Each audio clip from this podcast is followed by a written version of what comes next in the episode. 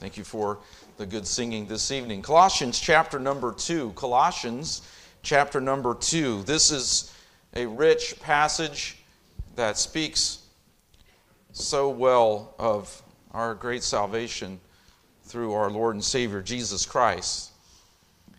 The title of the message is Blotting Out the Handwriting of Ordinances. We'll come to that passage or to that verse here in just a few moments, there in verse 14, where we see that particular phrase used, and we'll talk a little bit more about the meaning and why Paul would use that expression. But let's begin by laying a little bit of background regarding this great epistle, the epistle to the Colossians. Colossae is a city in uh, what we would know as Asia Minor, Turkey. Uh, you can see there to the uh, south and west of the uh, peninsula there of Asia Minor, and you see Colossae, and nearby is Laodicea, and then uh, Hierapolis, Ephesus, all down in that region. The church at Colossae began during Paul's three year ministry at Ephesus in Acts 19. Paul himself was not the one who planted the church, but it was as a result of his ministry at Ephesus that a man by the name of Epaphras got saved, and then he, it appears, was the one who God used to plant the church. And we can derive that from Colossians 2 and verse 1, as well as chapter 1 and verses 5 through 7.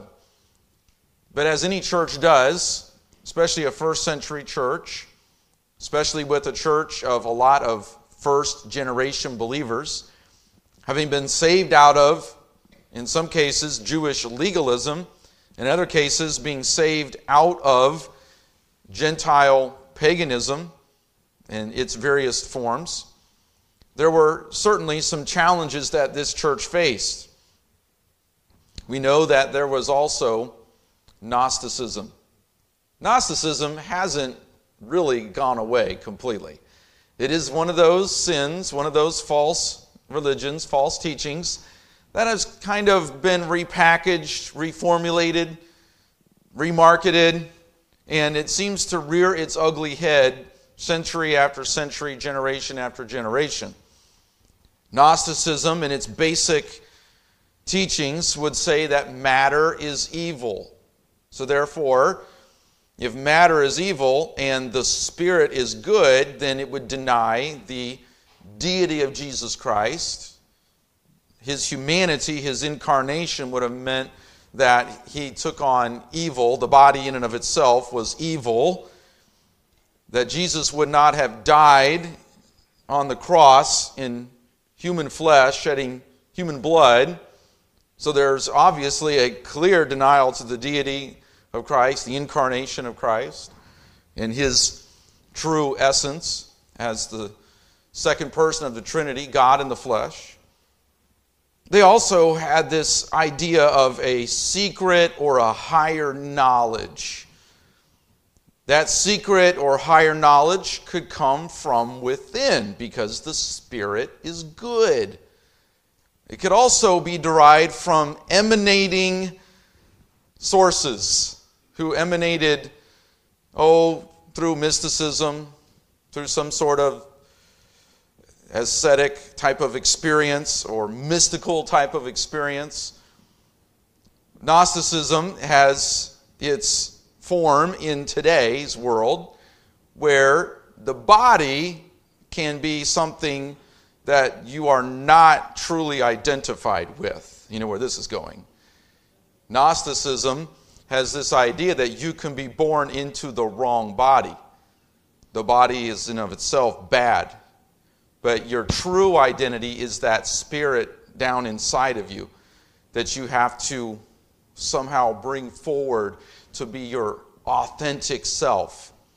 So now we even have these people out there who claim to be two spirit beings. It's just unbelievable, right? But Gnosticism is ultimately a looking within, trying to attain some higher secret knowledge that might even involve some mysticism, some spiritism, some spiritual world that's emanating some force, and we can tap into it, but you have to know the secret code, so to speak. You have to have the higher knowledge. You have to be within the certain group, and so on and so forth. And again, it manifests itself in different ways, but that's some of what was going on in its basic forms in Colossae that the church was dealing with. So Epaphras had his hands full, didn't he? As a young pastor planting this church, he goes to Rome in Romans 4 and he consults with Paul. Good idea. Epaphras went to the Apostle Paul to get some counsel, to get some advice on how to deal with this challenge to the church from the Jewish legalism to this Gnosticism and the pagan influences. I mean, these are first generation believers, saved, but having to obviously, in their progressive sanctification, having to overcome some of these, can I say, sinful baggages or besetting sins or weights that even Hebrews 12 will speak of. And we're thankful that God continues to work on us as believers. We're all at different places in our sanctification. And there's patience and long suffering that we have to uh, bear with one another. And sometimes there's chastening, and I know that sometimes it involves even what we do not want to ever have to do, but sometimes is necessary, and that is church discipline. But there's all of these ways in which God is continuing to do His work to make us, in our progressive sanctification, what we already are positionally in Christ. And God loves the church, God loves His people. He sent his son Jesus Christ to die for us. He desires our sanctification, he desires our good works. He desires us to lay up treasures in heaven, to seek first the kingdom of God and set our affection on things above, and to be more and more Christ like in our Christian life. So we see in Colossians 2, in this passage, we see Paul's great desire for the doctrinal understanding of these people. Paul is writing from prison in Rome. He has given Epaphras, no doubt, some advice as to what he should do as he goes back and he leads, he pastors, he shepherds these people, and all these challenges. And Paul then pens a letter. Paul hasn't actually been to this church that we know of up to this point, but he is burdened for the church. They have become a church as a result of Epaphras and Epaphras' salvation under Paul's ministry uh, uh, in Ephesus. So Paul has a burden for these people. He has a desire for their doctrinal understanding, and there's going to be several here that we'll just touch on briefly. Each of them could be a separate sermon in and of themselves. But let's begin in verse 11, where he deals with the circumcision of the flesh. We know circumcision as a actual physical act. It's practiced, of course, in most cases. Um, we had that, of course, with our boys. There's a physical, uh, fleshly, a carnal, if I can say, aspect to that in the sense of there is a putting away of flesh that could attract bacteria and disease. There has been actual health implications, studies that have shown the benefits of this. But this is not the necessary, necessarily the physical act of circumcision that Paul is referencing. Circumcision, as the sign of the Abrahamic covenant, was picturing the putting away of the sinful flesh, the circumcision of the hearts, in whom also ye are circumcised with the circumcision made without hands. He's talking about a spiritual circumcision, the cutting away of the flesh, of the sinful flesh, and the putting in putting off the body of the sins of the flesh by the circumcision of Christ. He's speaking to salvation in the picture that circumcision is of salvation. Now, there are some who have taken this passage and they have tried to say then, okay, circumcision was the sign of the Abrahamic covenant. Okay, we know that, yes. There was an actual physical act, became part of the Mosaic law, eight days, but there was a picture of the spiritual that God really wants us to get that God really wants his people to understand. That the circumcision of the heart, the spiritual circumcision, the putting away of the flesh in the spiritual sense, is really what God wants us to know and to understand. But there are some who then say, okay, then verse 12 then speaks of baptism. So the new sign of the new covenant is water baptism. So some even go so far as to say that we should be baptizing babies. And then we'll often use this passage.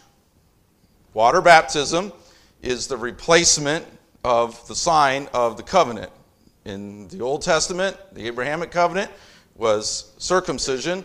In the New Testament, the new covenant, it's water baptism. And they'll even go so far as to say baby baptism. I dealt with a family in our Christian school, and we sat in the interview, and I said, You have to understand, as we begin to talk, I said, You have to understand, we do not believe that the sign of the covenant is baby baptism. We don't believe in baptizing babies. And we agreed that that was not going to be an issue. We were not going to teach that in our school, they were not going to make that an issue. Fast forward a few years, the daughter is in a Bible class and she begins to argue with the teacher about the sign of the new covenant. Sure enough, in my inbox that afternoon is a long email from this dad. And I emailed him back. and I said, Mr. So and so, if you remember a few years ago in our interview, our application interview, entrance interview, we talked about this that we don't believe that the sign of the new covenant is baby baptism, water baptism. Okay?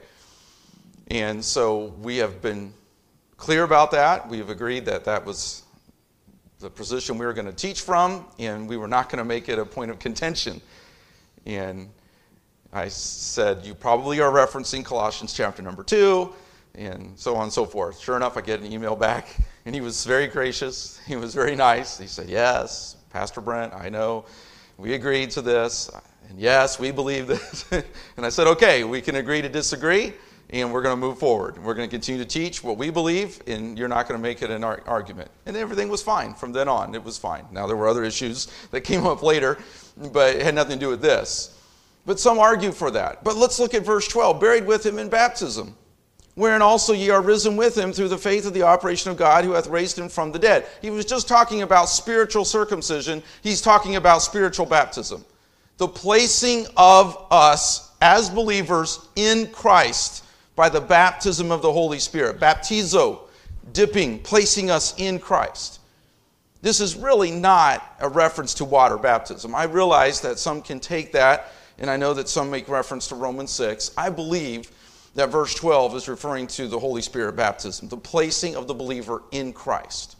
As Noah and his family went into the ark, and God sealed the ark sealed the door, shut the door. So we are placed in Christ by the Holy Spirit, and we are sealed by the Holy Spirit. And we are in Christ, Holy Spirit baptism. Okay? I believe that's what verse 12 is teaching. And he is teaching them this as well that spiritual baptism is the placing of the believer in Christ by the power of the Holy Spirit.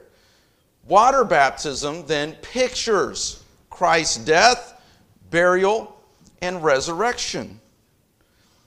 And it pictures the baptism of the Spirit, the placing of us in Christ.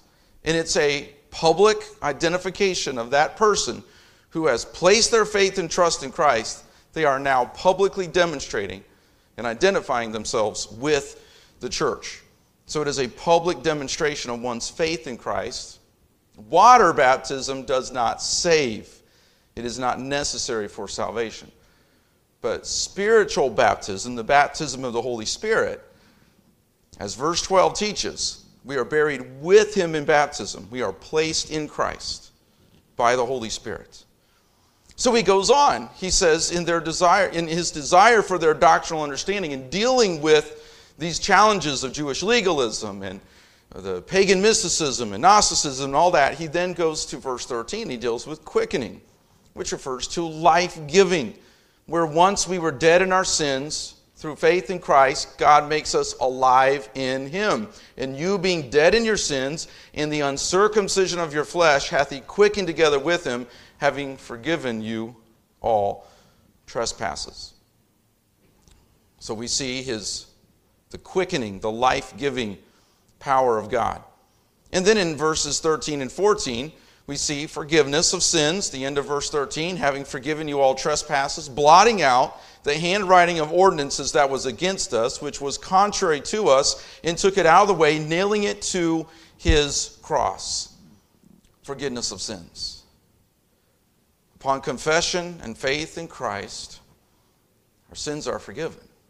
But notice the phrase blotting out the handwriting of ordinances. This is a certificate of debt. Now, some of the young people, they don't understand this because they haven't bought a house, they haven't bought a car. They may have certain contracts or something that they've had a little bit of uh, experience with, maybe learning this in school.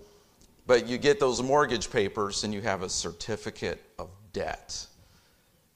I don't know if any of you have paid off a house. I'm assuming some of you at some point have paid off a house and you have now had that mortgage, that debt removed. The idea here is of a certificate of debt, and literally the ink is wiped off the page, washed with the blood of the Lamb. Where once our sins were crimson red, now we are white as snow. I remember learning how to type on an electronic typewriter. Some of you are like, what is that? You know, and then I, in my senior year, I got to actually learn how to type on a keyboard. Yes, we had computers in that day. I know I just came off the ark with Noah just a few years ago.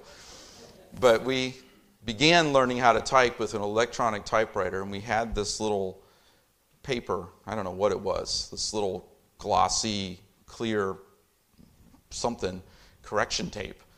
And we would if we made a mistake, we had to go back, we had to line up, put that in, we had to hit that key again, and it would remove that ink.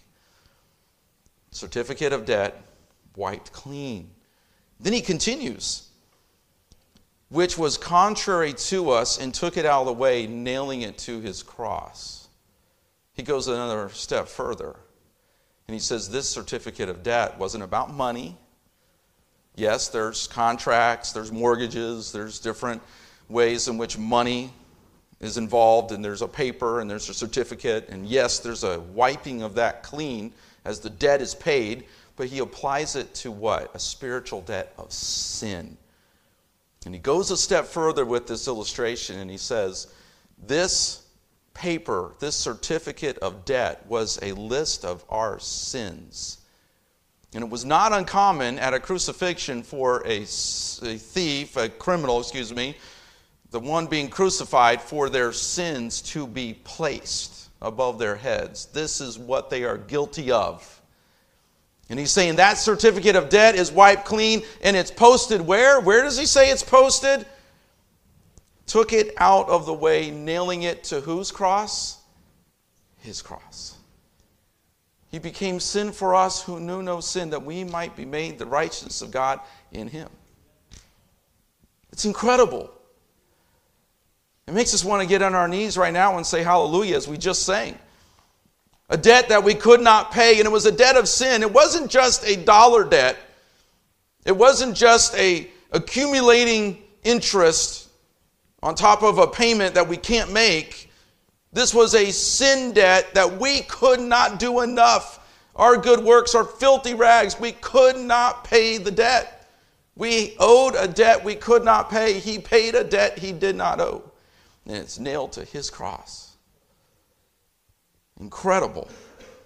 Paul is continuing this in verse 15 victory over sin and the devil. And having spoiled principalities and powers, he made a show of them, openly triumphing over them in it. He has, can I, can I say this with all respect? He has a parade, a victory parade, declaring his triumph over sin. I don't know if you, if you, I personally find, this is going to sound really bad. I personally find like Macy's parade and the Christmas parades, I personally find them kind of boring. I don't really enjoy watching them. I'm sorry if I offended anybody there, but we might turn them on in the background while we're doing something else, but we really don't get into, I know some people, 11 o'clock, Thanksgiving morning or whatever time it starts. We're just not into that.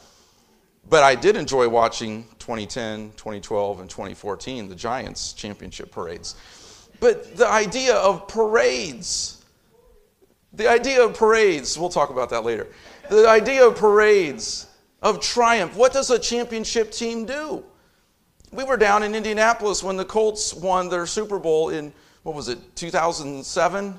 It was the season 2006, when in 2007, and we turned on the TV, and I mean, Indianapolis was going bonkers over the Colts winning the, the Super Bowl. We're, we're used to those kinds of championship parades. This is a parade. He's making reference to the Roman generals coming back with the spoils of battle, sometimes even with slaves tied. But what's the illustration? Jesus Christ is declaring victory over sin death and the grave. And can I say, in a sense, we, by His grace and His mercy, by the shed blood of Jesus Christ, we are in the parade not as slaves, but as having been freed from sin, as trophies of God's grace. And we don't deserve it, but there's, even in this picture, the Lord Jesus Christ pointing to us and saying, These are my bought ones.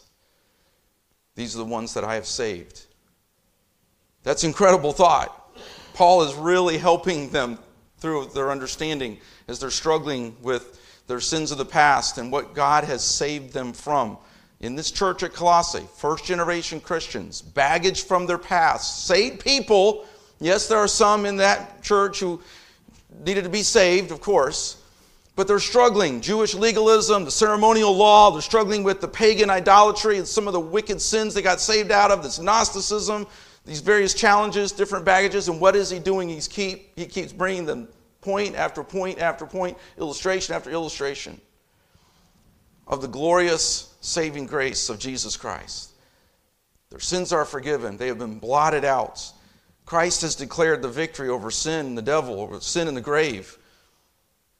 And then he comes down to verse 16. And we don't have much time here, but just quickly in verses 16 through 23, we see this freedom in Christ. He says, Let no man therefore judge you in meat or in drink or in respect of an holy day or of the new moon or of the Sabbath days. He's talking about freedom from legalism, which are a shadow of things to come, but the body is of Christ. He has saved you. Those things couldn't save you. They pointed to the fact that you could not keep the law. The ceremonial law pictured what Christ would do on the cross. All of that is fulfilled in Christ. Yes, the moral law is still in place. The ceremonial law and all of its pictures and illustrations and symbols fulfilled in Jesus Christ. So then, why are you trying to live the Christian life? Why are you trying to have sanctification in that which never could save you in the first place? Freedom from sin, freedom from the legalism there's a whole lot more we could say about this, but the legalism of the Judaizers only brought bondage. The legalism that has to do with salvation is the idea that you can do enough good works, keep enough rules in order to earn your salvation. But Paul is going beyond that. He's, yes, saying that is wrong, but he's also saying you don't progress in your sanctification by legalism.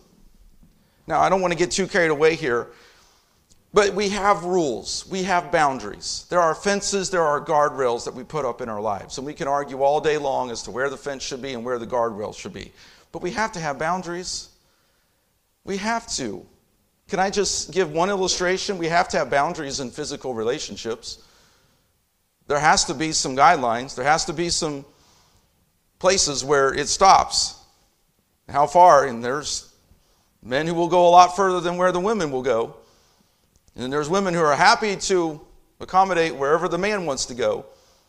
There has to be boundaries, right? You have to establish those. You have to establish those in a dating relationship or things can get out of hand real quick. We have to have boundaries in entertainment, don't we? We, we don't just hand a smartphone to our kids and say, okay, whatever. We put boundaries. We do it for a lot of other things for physical safety.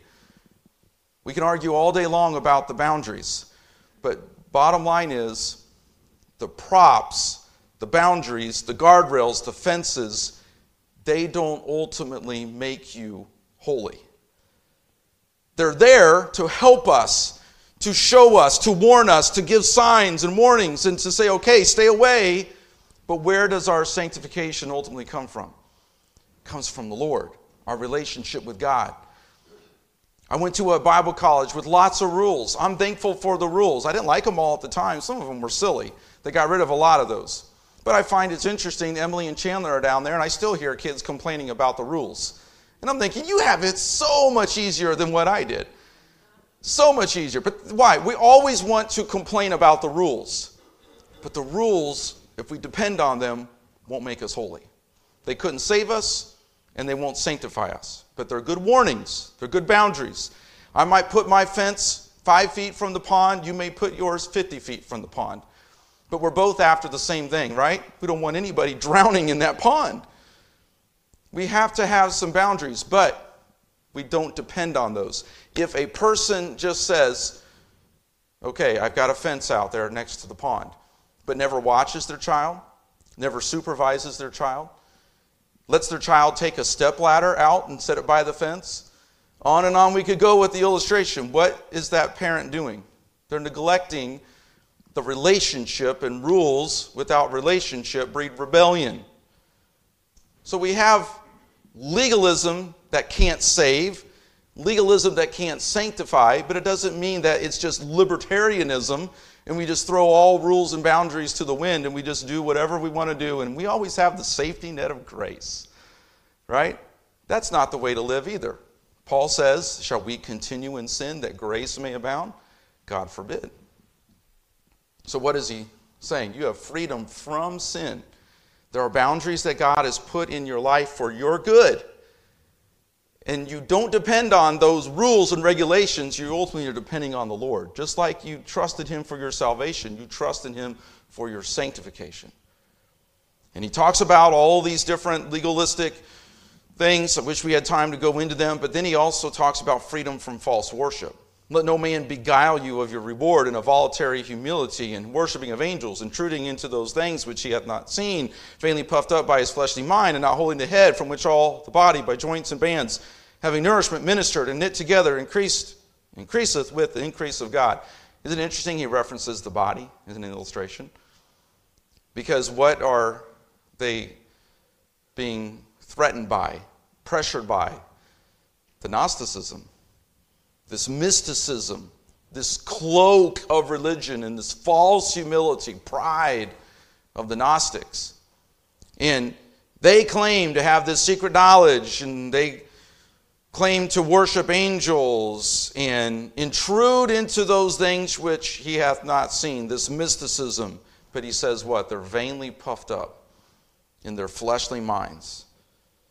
And they can cause doubts. They can cause the joints and the bands, all of the ministry of the body. He's using a physical illustration to speak of the spiritual body that, with all of that antagonism and attacks by the Gnostics, what can that false teaching do if believers begin to listen to that stuff and kind of toy with it and kind of say, yeah, and kind of begin to hang out with those people who talk about all the time and begin to question things and begin to cause uh, various doubts. What happens to that believer? They become defeated, they become doubtful, they become discouraged. And they're no longer growing in their Christian life. They're no longer growing in their sanctification. They're questioning now, and their faith has gotten weak, and their growth is being stunted. And Paul is saying, don't let that happen. You're free from that false worship that you used to be involved in. Don't let those doubters, don't let those mystics, don't let those Gnostics, those false teachers cause doubt and discouragement and defeat in your life and stunt your growth and prevent you from having the liberty and the exercise of your liberty in Christ. And then he finally concludes in verses 20 through 23 with freedom from sin. Wherefore, if ye be dead with Christ, from the rudiments of the world. Why?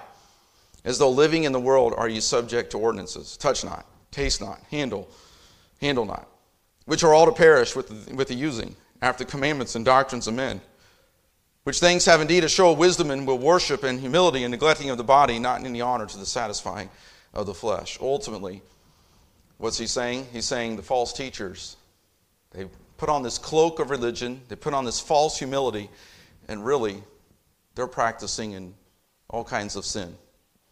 This religiosity is a cloak, a cover for the selfish, self centered, sensual indulgences of their flesh that are what really is going on behind the scenes. Isn't that what we see with false religion? Masquerading, sometimes even have some decent dietary laws, moral laws, at least on the surface, right? But inside, full of dead man's bones.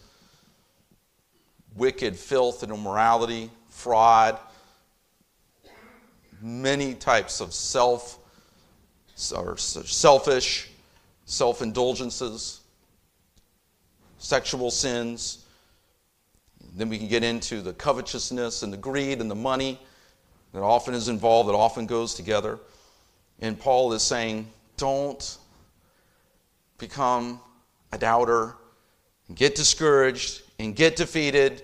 You've been saved from these things. Don't let their false humility, their masquerading of all of these types of religiosity confuse you, discourage you, and cause you to doubt. That you then forget the great doctrines of your salvation that he was reminding them of.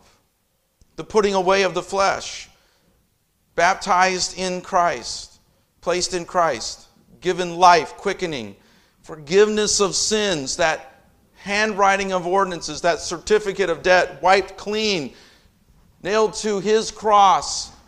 He became sin for us who knew no sin, that we might be made the righteousness of God in him, and victory over sin and the devil, and freedom in Christ. From the legalism, from the false worship, and from sin. And that is what Paul was writing to the Colossians, and by the inspiration of God and preservation of his word, declares to us tonight that we might have freedom in Christ. Not freedom to do whatever we want, whenever we want, however we want, and indulge in our flesh and our selfish, covetous, lustful desires, no, but freedom in Christ and freedom from sin that ultimately gives the peace and the joy and the satisfaction and points to the heavenly glories of being in the very presence of God in the flesh. Finally, being absent, being gone. And we will sing hallelujah like we sang tonight, but in the glories of heaven with other blood bought saints, washed in the blood of the Lamb with the white garments on, and we give him all the praise and the honor and the glory for it. In just a few moments, we'll observe the Lord's table. May we once again be truly grateful for these truths that we were reminded of tonight. Let's pray. Lord, thank you for your goodness to us, forgiveness of sin, the putting away of the flesh, baptized, placed in Christ by the Holy Spirit, freedom from the legalism, the false worship Lord, all these glories of our salvation, Lord, may we once again be truly grateful. And Lord, may it motivate us to go out and to share the gospel with others and to live a life of holiness and that's pleasing to you. Lord, I pray that you will prepare our hearts even now for the observance of the Lord's table, this memorial, this time, Lord, of self examination, this time, Lord, of remembrance. And Lord, I pray that you will help us to go out from here to love you more, to serve you better. In Jesus' name we pray.